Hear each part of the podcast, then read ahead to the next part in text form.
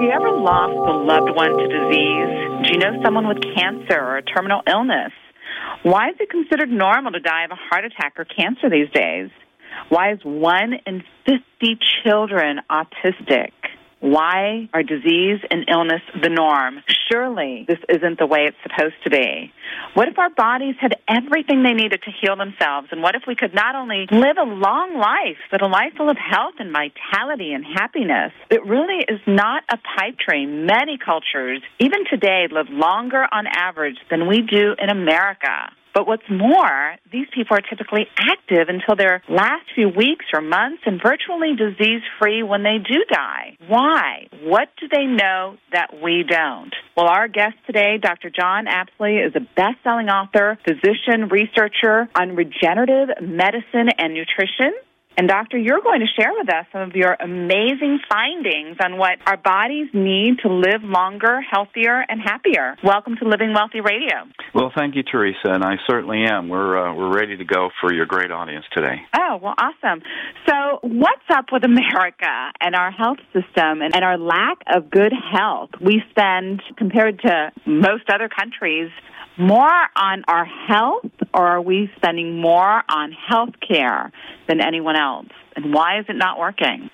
Well, we have several different factors um, that collide together. It starts with the lack of minerals that are in our soils, and then it culminates into environmental toxins that have been inundating us since the 1950s. We have a collision of um, small amounts of radioactivity, both natural sourced and man made sourced, that exacerbate environmental pollutions by approximately tenfold. And then we have the environmental uh, toxins that are responsible for up to 90% of all cancers here in this country if you include uh, tobacco smoking. And so when you look at what the U.S. Surgeon General stated in 1988, 67% of all disease is diet linked stems from the diet. He was referring to two aspects. He was referring to both the lack of nutrients in the diet as well as to the contaminants in the diet. And this is extremely politically incorrect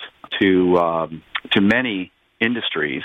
And what I find to be most sad and also fascinating is how many of the top-notch professionals that work at the government institutes that specialize in uh, preventive medicine or environmental issues that won't write their real truthful books until after they retire because they fear losing their jobs if they were to alert the public as to what was really going on. So that's what's really going on here in America.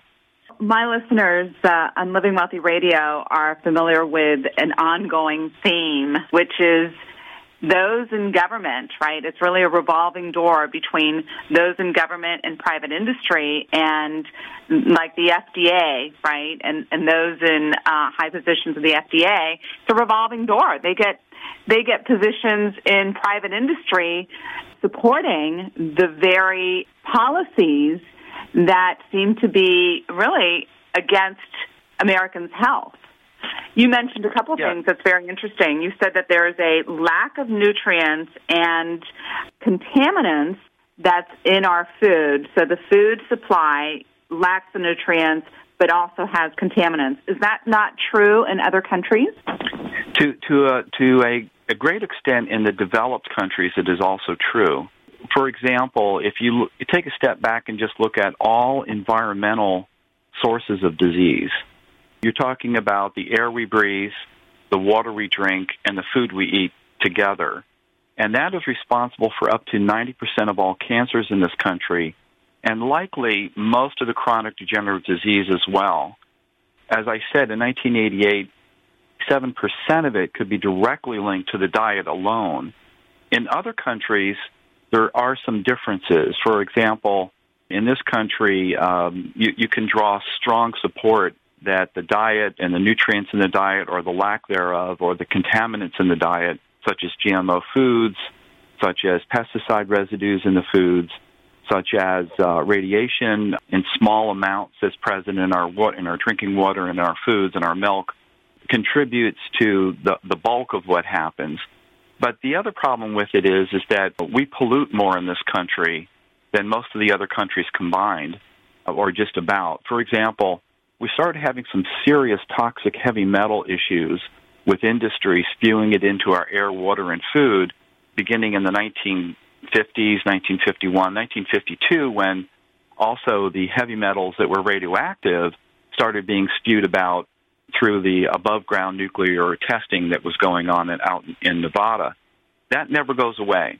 So if those toxic metals, either non radioactive or radioactive, never go away, they just recycle in our food chain, you can see that as they are added to each year, year after year after year, and they increase in amounts, they don't decrease for the most part, we're in real trouble. And then the FDA and other EPA agencies will claim credit for just dealing with one of the issues, like lead, because they were able to successfully, and thank God for it, take lead out of our gasoline.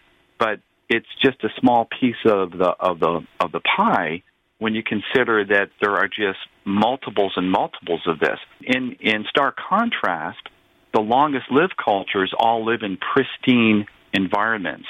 And so they have that going for them that we have to protect ourselves from. And fortunately, that's something we can do within the confines of our own homes. So you've studied these remote remote cultures with longer and more vibrant lifespans. Tell us a little bit about your discoveries. I find that fascinating. Yeah, it, it is. It really is fascinating. Most of them, as I stated, live in very remote, pristine environments, and uh, they almost all have access to unique water that is laced with trace minerals, up to 60, 70 different kinds of minerals that are pulverized into a micronized form, a very, very tiny uh, form that during the spring, when it flows down from mountains, uh, they classically are in the foothills of mountains, it looks milky white. And this is also called glacial milk. And uh, it's very interesting because almost without exception, this is true across the 30 known cultures today that still live a lot, lot longer than we do in nearly perfect health. So if you start there, you, you basically have the answer in a nutshell. And basically, you have the, the, the directional heading that we have to accomplish within the confines of our own homes.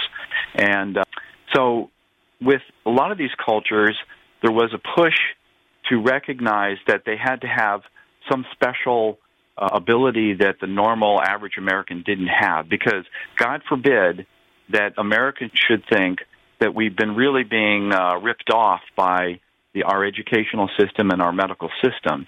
God forbid that the average American do, could do this. So there was a push for a while to make these cultures that uh, have unique genes that cause them to live long and to prosper as they do. But uh, that doesn't hold true across all 30 of these different cultures. They're just like us. And what they do have is generations upon generations of living in this pristine environment in which to perfect their system. And the cool thing about that is, is that over 35 years, I've been able to distill that down to just four unique practices, what I call the four pillars of the regeneration effect within that they uh, have accomplished. And in a nutshell, that is indeed, by definition, the regenerative lifestyle we need to emulate in our own homes here in America. So it is possible to emulate the factors that are allowing the people of these cultures to live longer and live healthier here in America? Thank God, yes. Uh, for example, there is a small group, but a very significant group of Seventh day Adventists that actually accomplish this very thing right in the heart of Los Angeles.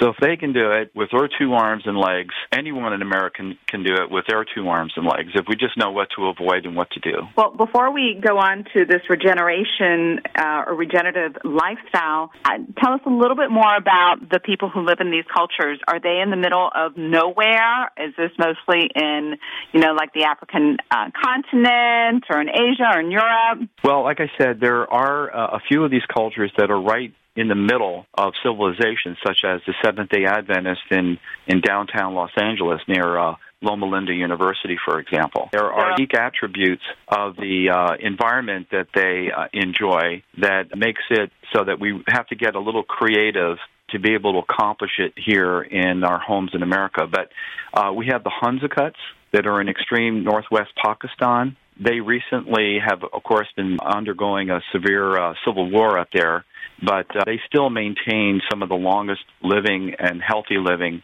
in the world. We also have the Abkhazians, the groups that live in the Caucasus Mountains, uh, old Soviet Georgia. They also have been riddled recently with civil war, but they also still maintain their original practices.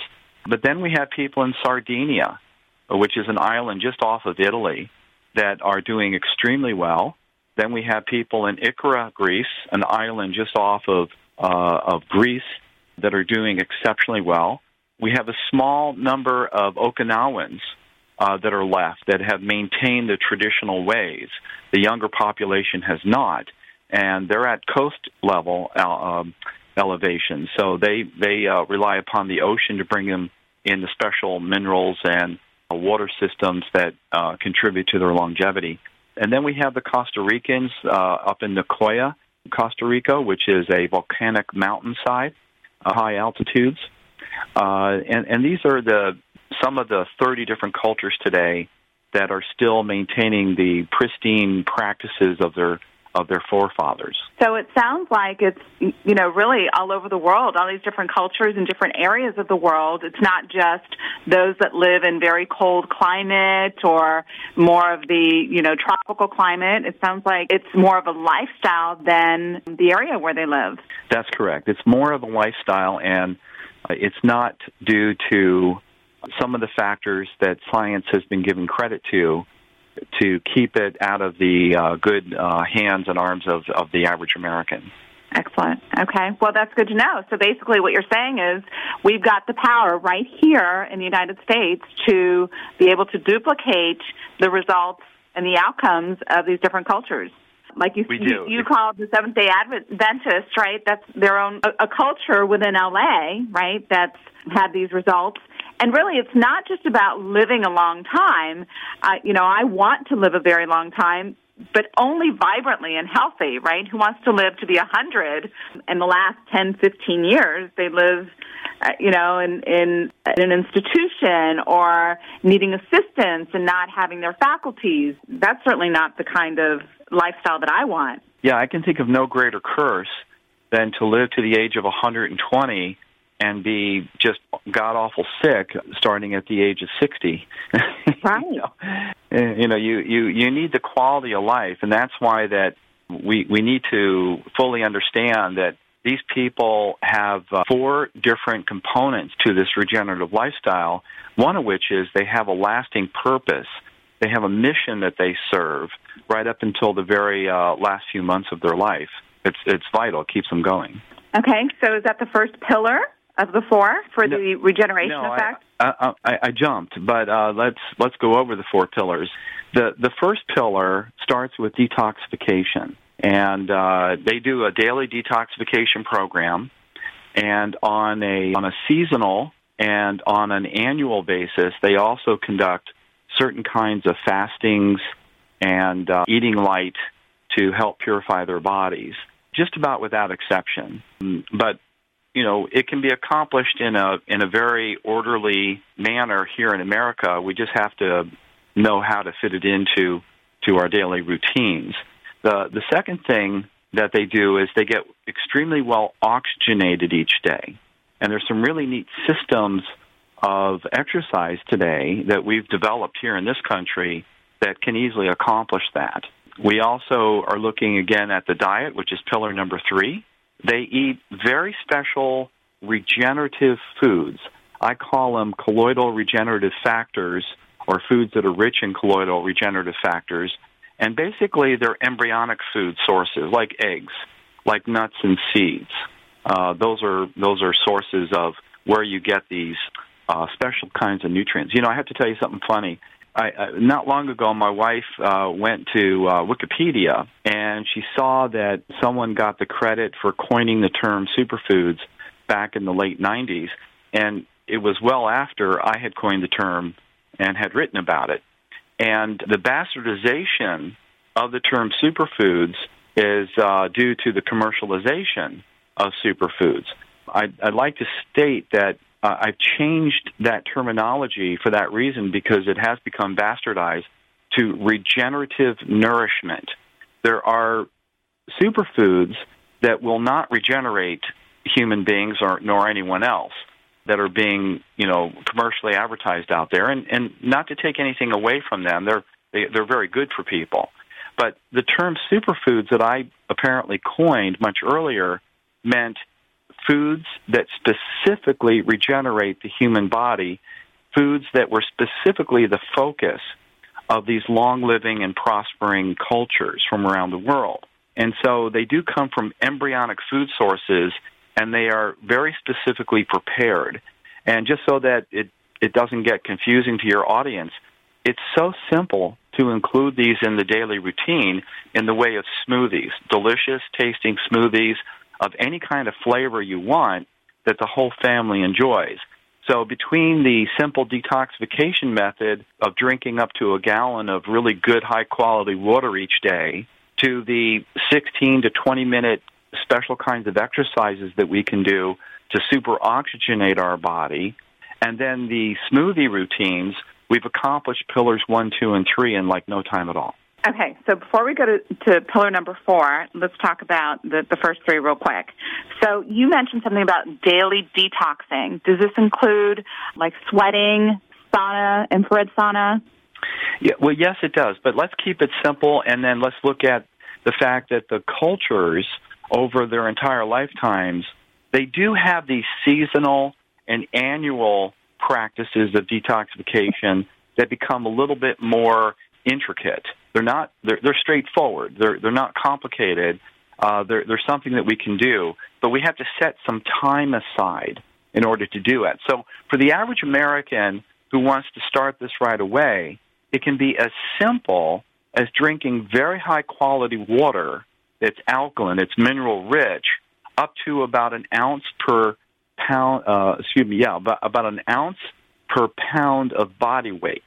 So if you weigh 150 pounds, you want to drink about 150 ounces of this high quality water each day. And for right now, for the purposes of this show, we can say that this really gets your detoxification pillar, the you know the first essential pillar, off to the races. And now the second part is there are certain kinds of exercises. Uh, now, I love hatha yoga or physical yoga. This accomplishes, by the way, both pillar one, I'm, I'm sorry, both pillar two to super oxygenate the body, but also pillar four. We'll get into that in a minute. But uh, it, with with the types of knots and tensions and stresses that we translate into our body, it resides mostly in our musculature, mostly in our in the knots that we get hit with in the shoulders if someone grabs you and starts rubbing it you go oh oh because of all the daily tension we do with uh, our kinds of daily routines well physical yoga is great for stretching into different parts of the body where all of this tension has been recorded and it's been blasted into it and it's been fortified and refortified and refortified again and none of it gets any oxygen. It's just too darn tight.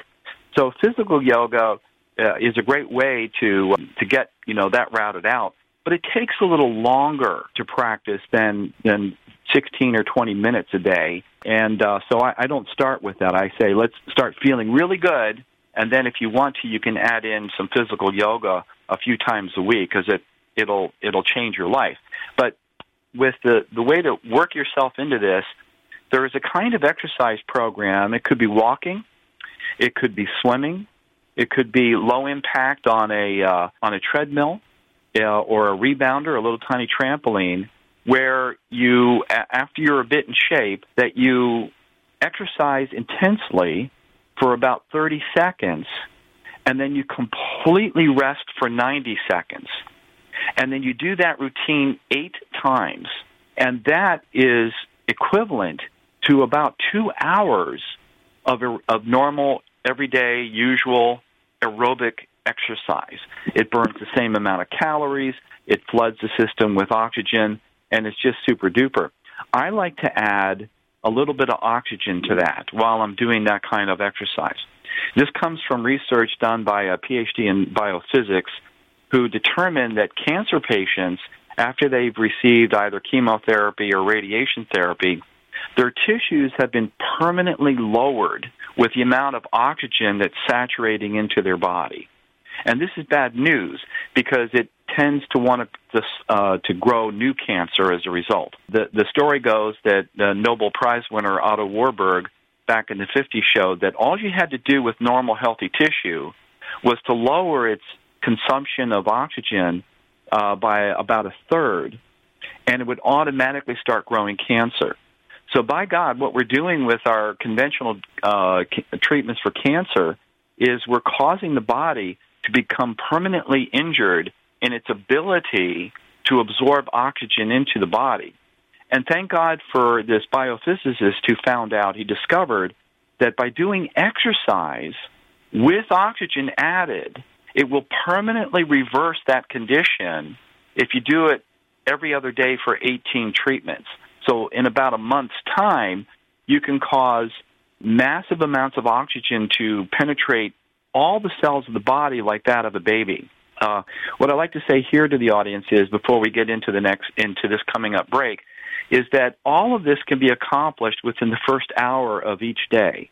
It's not a big deal. We can we can put this into our day, and that by doing it for a total of four months, which is 120 days, that means that our cells in our body, almost all of them, almost all of them, have had a chance to replicate and to replace the old ones, the aged ones. And so if we do that over four months with these four pillars, the regenerative lifestyle, we've created an incredible amount of super duper healthy cells that I'll describe uh, after we come back from the break here because it's uh, I have to do some math with everyone as to what power, what incredible power this regeneration effect truly is within each cell of our body. Fantastic information. Our guest today is Dr. John Apsley, and we are discussing the causes of disease and illness. And actually, more exciting and more important is how we could reverse some of the aging and some of the health issues we've got and regenerate a new body.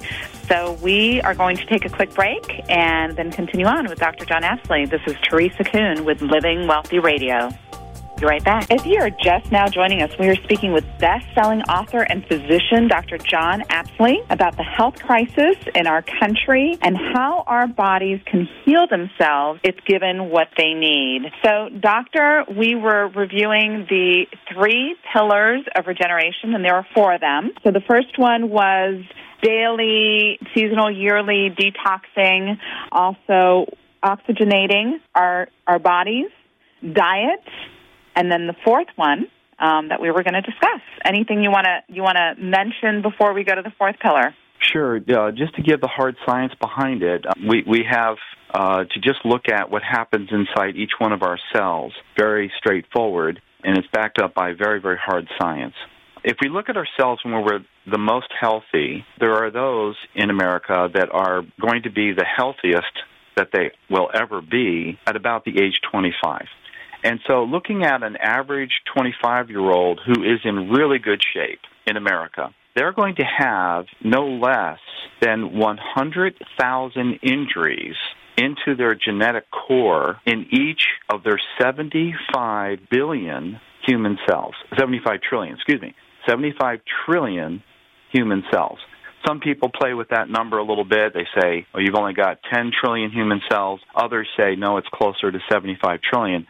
So, so bear with me. So the math is that every day the healthiest of us receive 100,000 injuries to our genetic core in each of our 75 trillion human cells. And what's so miraculous? The daily injury, the 100,000 is daily? I'm sorry? The, the 100,000 injuries is daily? Is daily, is daily. That's correct. And wow. so what's what's really cool about this is, and I found it to be what what motivated me to do a lot of what I do, to do it this way, to teach it this way, to practice it this way, is that the age of 25, when we're really healthy, we repair all of those mistakes within 24 hours. Now imagine this. Imagine a culture of human beings that maintains that rate of repair that protects and feeds and facilitates in every way possible that mechanism within us of self repair until they're 90 to 95 to even 100 years of age. That's how they do it. And nobody is studying it.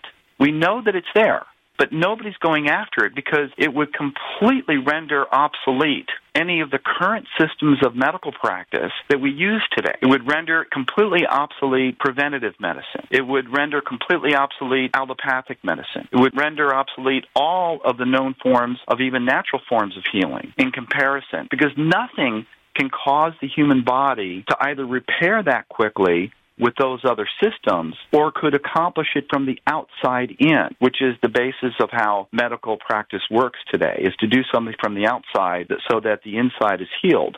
Um, so it's it's incredible what they're doing. The other thing about this is it's incredibly cost effective. These 30 cultures that still are extant, on average, I've kind of done the, the, the math myself on this because I've looked at their cultures and how they earn a living. Um, a lot of them are sheep herders, a lot of them are farmers, a lot of them are uh, people that are small traders. And for the equivalent of about a thousand U.S. dollars a year, that's how they accomplish it on that kind of annual family budget. So if they can do that, we can see that an entire medical system, which forms, uh, I think, what the second largest economy in the world, is uh, is so deficient compared to these cultures that that do it another way. So now that is what I call in a nutshell the regeneration effect within. And the, these three pillars of the four are exactly how they accomplish it. I do want to mention, and let's go back through them again so people can understand. I'm sorry? Oh, if I could just interrupt you right there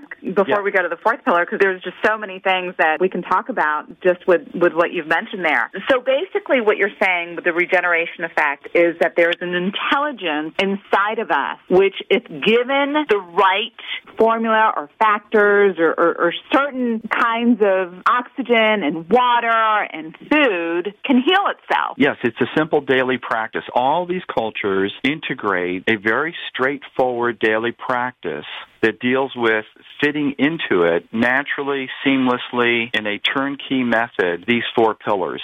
They detoxify, they oxygenate, they eat superfoods, and then they have mind over matter techniques that relieve them from the stresses. That's the fourth. So, by feeding or giving the body these four things, the body's intelligence, whether you call it, you know, the God within, or, you know, if you believe in God, that God created our bodies to heal itself, right? If given the, the right formula, the healing comes from inside. It doesn't come from the, the doctors. It doesn't come from the outside in. And in fact, it's not only the allopathic or Western medicine you're talking about. You're talking about any kind of healing that's from the outside. It's not yeah, necessary. It's not needing, and, and needed if you give your body oh, these four things. Yes, uh, and and to complete, I think a thought that you had at the beginning. None of these long living cultures of the 30 that we've been talking about are atheist. None. How interesting is that? So they believe in a being greater than themselves that gave their bodies or inside that that being is inside inside of them that has its body's intelligence to heal. Yes, in fact, their daily routines,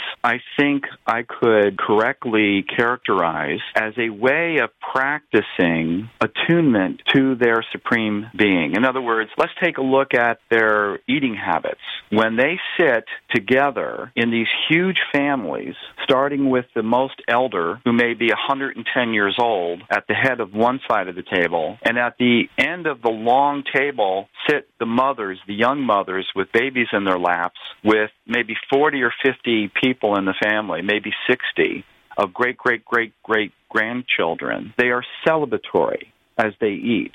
They give thanks to the creator of all things. They are emulating the powers of the higher realm. And these are very scientifically reproducible experiences that always accompany miraculous healing. Let me get into this. When you are without eyes that can see or without ears that can hear, it's very, very difficult to imagine that the long living people have no idea what it is that we're doing with our lives. That it's so foreign to them. It's so mysterious to them. It's so inconceivable to them about how we can rape and pillage the earth like we do. It's inconceivable. That when a neighbor winds up in trouble, that we all don't simultaneously run to help that neighbor at the drop of a coin. They all do this. So when they see us act in the narcissistic ways in which we do, or that we act as a civilization for the God Almighty dollar instead of God Almighty, it's a complete enigma to them. They can't put their arms around it. It's a, it's a mystery. So they live this, breathe this, and eat this all the time that they are at one with the earth, they're at one with the powers of the Creator, and they emulate this in the happiness and joy that they have at the family table. But it gets more important. It gets more real. Here's how it gets more real. The other thing I've done over the past 35 years is I've studied how miraculous healings actually do take place. And they're quite a bit different than what the average person thinks of them. Uh, first of all, they are a profound personal experience for not only the person who has a true miraculous healing, but for those in the immediate vicinity who are observing. It's not a sense door based experience, which is, oh, I see with my eyes the object of this sick person who miraculously can get up and start walking. It's not like that. It is a profound sensation, a series of reproducible sensations that's felt by those observing. I'll give you an example. We've all had those incredibly wonderful experiences that just brings chills throughout our entire body. And these kinds of deeply impacting experiences are of four kinds. And you can you can go and you can check the literature for people that have documented this from around the world when they observe a true miraculous healing. And these are the kinds of experiences that's part of the normal daily structure to many of the cultures that have any sort of proper study about them where we can read about it and say, oh yeah, yeah, they have it too. They get it too. They this is how they attune themselves to earth and to the creator above. Okay. So Alexis Carrel was a Nobel Prize winner in medicine because he figured out how to sew blood vessels together. And so the Rockefeller Institute here in New York wanted to hire him because they knew that someday they wanted to perfect the ability to conduct successful organ transplants. That was their goal. And so, about 1902, before he came over here from France, he was a uh, anatomy professor in the medical school in Lyon, France. And uh, a friend of his said, "Hey, listen, um, I, I normally go on this pilgrimage to Lourdes, this sanctuary of uh, spiritual healing that was quite famous, but I can't go this year. And could you please take my place?" And Alexis Carrel had always been intellectually curious about it. He said, "Sure." So he got on a particular uh, part of the train where there was this very ill 23 year old Marie Bailly who had tuberculosis filled in her stomach. She looked about seven months pregnant, and she was about ready to die at any any moment. And so he tried to keep her stable so for the 24 hour train ride from Lyon down to Lourdes, and uh, he barely was able to do so. She was in coma by the time they reached Lourdes. Well, they immediately brought her off and put her uh, next to where the uh, most people were immersed into the water at Lourdes, but they couldn't with her because she was just basically too comatose and too fragile to do so. So they picked up the water with her hands, one of the nurses, and they put it directly over her on top of her belly. And she screams out, It burns! It burns! One of the great signs that true, rapid, miraculous healing is taking place, kind of like repairing hundred thousands of errors, of injuries, of mutations inside each cell of the 75 trillion human cells in the body all at once. Boom! Burn, burn, burn. And then everyone freaked out. This is recorded now in the hand of the in, uh, in a journal that Alexis Carrel was writing in the midst of three other physicians with four other nurses, all watching. And she said, uh, Please, more, more. And they put subsequent water on top of her belly, and it put her into profound gratitude, into profound peace, into profound bliss. So the sensations of bliss, or what can be intensified to rapture, was one of the consistent, direct experiences of miraculous healing that are reproduced throughout the ages. The second one, profound gratitude that all of these long living cultures at their dinner tables share at each and every meal. They're so pro- profoundly grateful to the earth and to the creator and to everyone in their family for being alive in this in their uh, in their living environment. And then the, the the next experience that's reproducible is tranquility. Immediately after the bliss, immediately after the crying, the catharsis of profound gratitude, a profound sympathetic joy, there's this incredible peace that happens, tranquility that happens, and that's universal. And then finally, there is this exquisite, direct attunement with love and the compassion of the Creator that fills the body with certainty. The compassion that God loves me because I have just been made whole through this attunement process. Those are the four consistent sensations, not something we can see, not something we can hear. It's heartfelt, it's body felt, it's a chill that runs throughout the entire body. And that's something that I studied at great length. And what I discovered is, is that for reasons that we're going to run out of time today here, perhaps we could come back and talk about this, at each cell level, we have three components that, from a scientific point of view, is what we specifically have to regenerate. It's the proper minerals that normally comes from the glacial milk each season, each thawing of the spring, that goes into the cells of the body, into the cells of the plants that grow, into the animals that eat the plants, and then into the human beings that eat the uh, animal products or the plant materials that is laced with energy. Second thing is the water itself. It's highly structured and it's able to hold memory. And third is a unique kind of protein that comes from embryonic foods only. And these three things form the resonance, the frequency, the vibratory oscillations of life that conduct life at the body temperatures that otherwise would require much greater temperatures in order to achieve the same amount of chemistry that causes us to live. It's called colloidal chemistry, as opposed to all the chemistry that we use to figure out conventional medicine. Conventional medicine does not use, or extremely rarely does it use, the actual chemistry of life to be able to figure out what to do about healing someone who's ill. That's the problem. They've got the wrong chemistry. And I was guilty of that for years until I figured this out. And it's and it's you know it's now it's it's it's it's pretty you know obvious to me. Why, why don't we why don't we see this? In in a nutshell, what I want to say is is that we know where the brain is in the human body. We know where the nervous system is in the human body. But does science know where the mind is in the human body? No, it doesn't. I claim well, to know that, not because I'm so, some sort of smart guy, but because of this science that I'm standing on the shoulders of giants that are huge in these fields that are, I'm just a little pipsqueak in.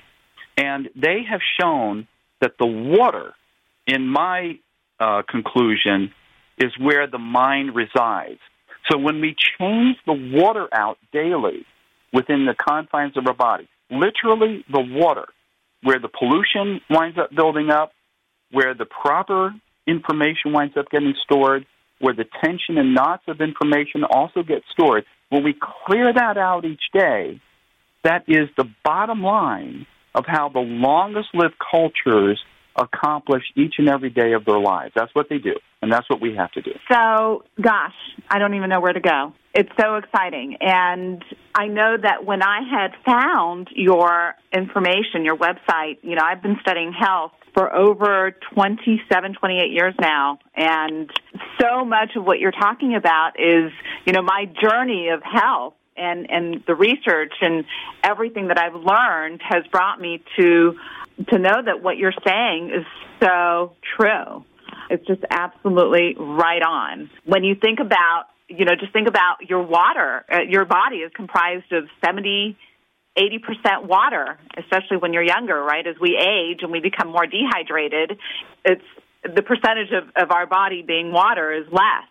But I think it all begins with water. And then from there, what you're saying with the food and the gratitude and being in a state of gratitude and being in a in a state of tranquility, you know, the healing, the miracles that you were you were talking about, it just goes it just makes so much sense. I do have a question regarding the healing. In order for the healing to take place in what you've researched, did the did the person who experienced the healing have to believe, have faith that it was going to happen? Like the the girl at Lourdes, right, with the water, did she have faith that it was going to work, that she was going to be healed, or is that not a factor? Well, it's a good question. I, I honestly I don't know. I can tell you that there are examples of both, but there is a process that has to happen, in, in my view, in my opinion, that uh, a person could find themselves automatically doing, even if they have prior that they've made prior claims that they're agnostic or they're atheistic.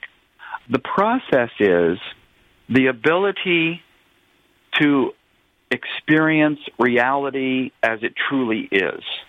I mean, you know, what good is the system of belief that worships a supreme deity if the purpose or the practice of worshiping the supreme deity has nothing to do with the actual attuning process that grants us access to the Supreme Being. In other words, all of the praises and the and the desires of asking for this and asking for that to build up the ego of the Supreme Being.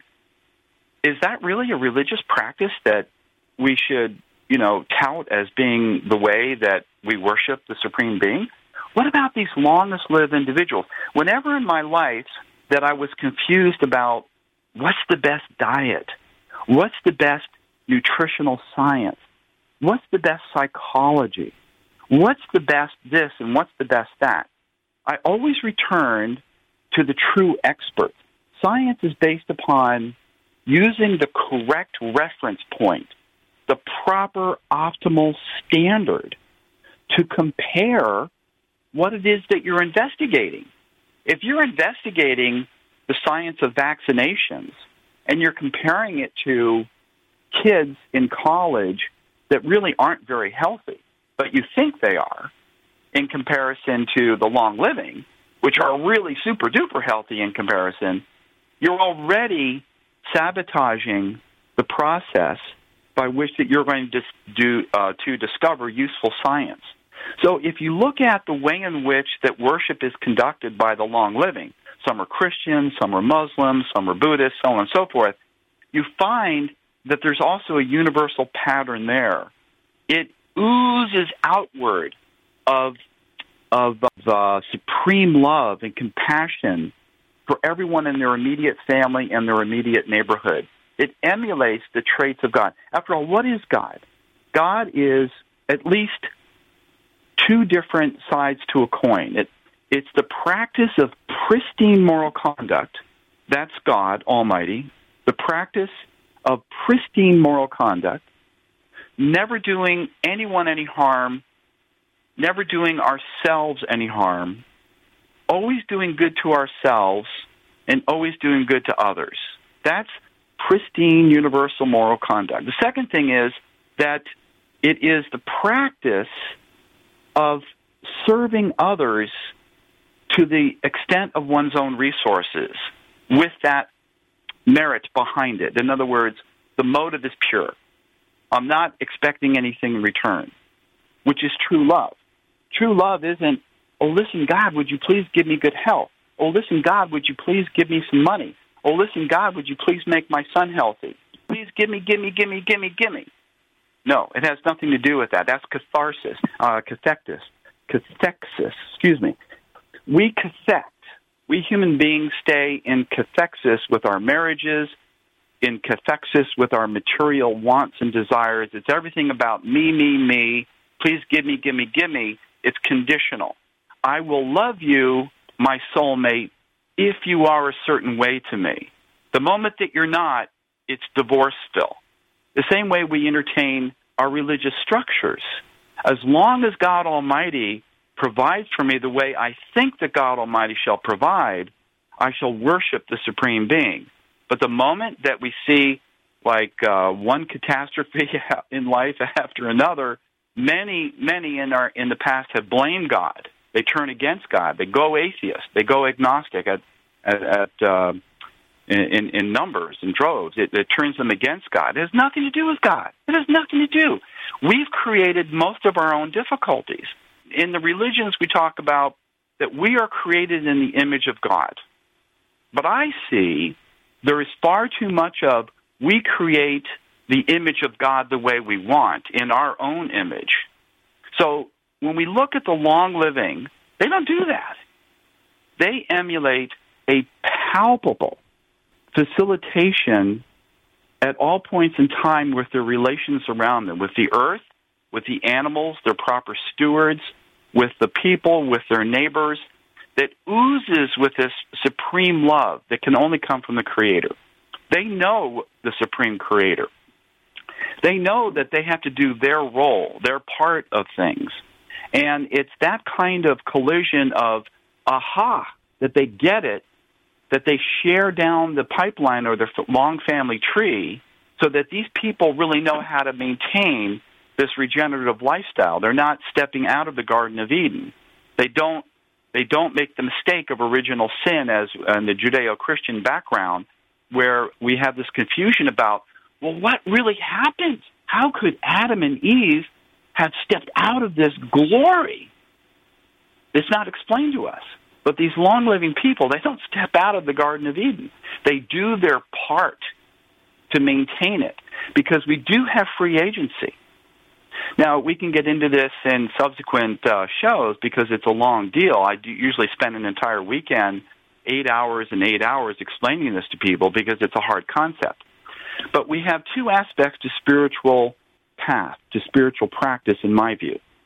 The one is is that there is a supreme being and we're just not paying attention to it properly, and it has to do with direct communion, a direct atonement at one moment to the experience of the Supreme Being, is what we were sharing about miraculous healing. Everybody around that person who's undergoing miraculous healing is crying. Everyone is in, oh, I want everyone I know to be able to experience this. This is the Lord's grace. Everybody should experience this. Of course, that's true. That's universal. That happens all the time. But the other part is our free agency. We're not robotons. We're given that if we want to violate the rules of the game, we can go ahead and do so. That's what we do to ourselves. That's the way we sabotage ourselves. So, unlike what you said earlier, I think it's an 80 20 game. I think that 80% of the reasons why things are so messed up here with our own bodies. There's nobody healthy in America. We all have cavities. We all have eye difficulties to start out with. Just about. There's very, very few that don't. U.S. Public Health Department declared this in 1975 that there's only 1.5% of the American public healthy, meaning no cavities, no eye problems, and no any other kinds of problems. Yet the long living don't have cavities. They don't have eye difficulties. They don't have arthritis. They don't have heart disease. They don't have cancer. They all do it in perfect health. Not, not us. We're all sick here, basically, in America. So we're not doing our part, and it's about an 80 20 relationship with our own mind being narcissistic and putting God's image as if it was us, rather than the other way around, learning how to properly attune ourselves by diminishing our ego starting with the practice of pristine moral conduct. Because you know that's how we get greedy. That's how we exercise it. That's how we start off doing all the wrong things is by me me me i i i. We have to properly learn how to how to diminish our egos by this attunement process with the creator in order to fully see and realize and feel the nature and the and the and the supremeness of the of the creator of all things. And it's interesting how what you're saying is really a universal theme among the world's major religions right? And so it's, there's got to be truth there. And I've often said that the Western style of Christianity really is only true for us Westerners, right? Take take our style of Christianity into other areas of the world, and they could not, for a moment, relate to it absolutely could not relate to our form of Christianity from from the sense of our Western way of Christianity, praying for uh, material things and for prosperity and for abundance. Our definition of those words is very, very different than other cultures. Yes, it's selfish so, desires is what gets in our way. That's right. Yeah. Right. So it's it's very different. Yeah. And the love that you're speaking of, I think, is referred to as agape love, right? God love. Love your neighbor as God would love yep. your neighbor, not the way I think you would necessarily love your neighbor. Because how do we That's know true. how to love our neighbor here in America? It's very conditional. Yes. I, I think it is in the Bible. I think it is in the Judeo Christian heritage. But it has to be carefully sorted out because you know we we do look through the glasses of narcissism to interpret the Bible or to interpret the Old Testament. What we have to do is to realize we have two components to our mind. Very simple. We have the component of our mind that bases reality on objects. I can hear your voice, Teresa. I can see your picture, Teresa. I can maybe perhaps when I meet you shake your hand. There, there are things with food that we smell and we taste. Those are sense door objects that tell us what reality is. And then we think, we dream about those things. But there's another component that is more to what I spoke of in terms of miraculous healing and what I consider to be the true atoning process, attuning process to God Almighty. And that is the part within us that feels sensations as they truly are and that we do that with calmness, whether it's tough times or what, like Job, or whether it's good times, that we calmly experience those things so we can generate ahas and wisdoms and insights that are not object based. And that's how we feel the love of God, the agape, as you mentioned. We, we, it fills our body up. Oh, yes, I've done it. I can now say that I can replicate the exact practice that anytime I want to, I can attune to the heart and mind and love of God. That's what these long living cultures do every day. Hmm. We've lost that because we're too materialistic, object based. I need money. I need this. I need that. I want this. It's all objects. All objects. All it's not sensation based at all. And this is the probably the most important part of our mind that brings us wisdom that we completely remain ignorant to in the West. Fascinating. Well, we have really only touched the the, the top of what we were going to talk about today, but it certainly has been fascinating. Your website, Dr. Apsley, A P S L E Y, D R A P S L E Y dot com, and uh, any other sources that you would refer our audience to to check your information out? Sure. On that uh, homepage that you just gave out, uh, there is uh, a sub tab for newsletters. And uh, my next newsletter is coming up on vaccinations, and uh, people can just click on them when they're when I post, and they'll be able to download the newsletter and read all they like. Excellent, excellent. Well, Doctor, we will certainly have you on again on Living Wealthy Radio because, again, we barely touched the surface of what we wanted to talk about. You've given us a different way of looking at disease, at illness, at health, how we can regenerate our bodies, you know, by following the customs of these 30 cultures that you've studied around the world. Your, your books and other resources, that's also on your website. Yes. And we will also link your website on Living Wealthy Radio along with a recording of today's show. And thank you again for coming on Living Wealthy Radio and sharing this great information with our audience. I'm Teresa Kuhn, and I hope you'll join me again next week as I show you ways to live wealthier. Resources are available for you on our website at livingwealthyradio.com. This presentation is for educational and informational purposes only. The info being presented does not consider your particular financial objectives or situation and does not make personalized recommendations. This material is not intended to replace the advice of a qualified tax advisor or legal counsel or other professional, and you should not use the information in place of a personal consultation regarding your specific situation or needs prior to taking any action based on this information. We believe the info provided is reliable, but we do not guarantee its accuracy, timeliness, or completeness.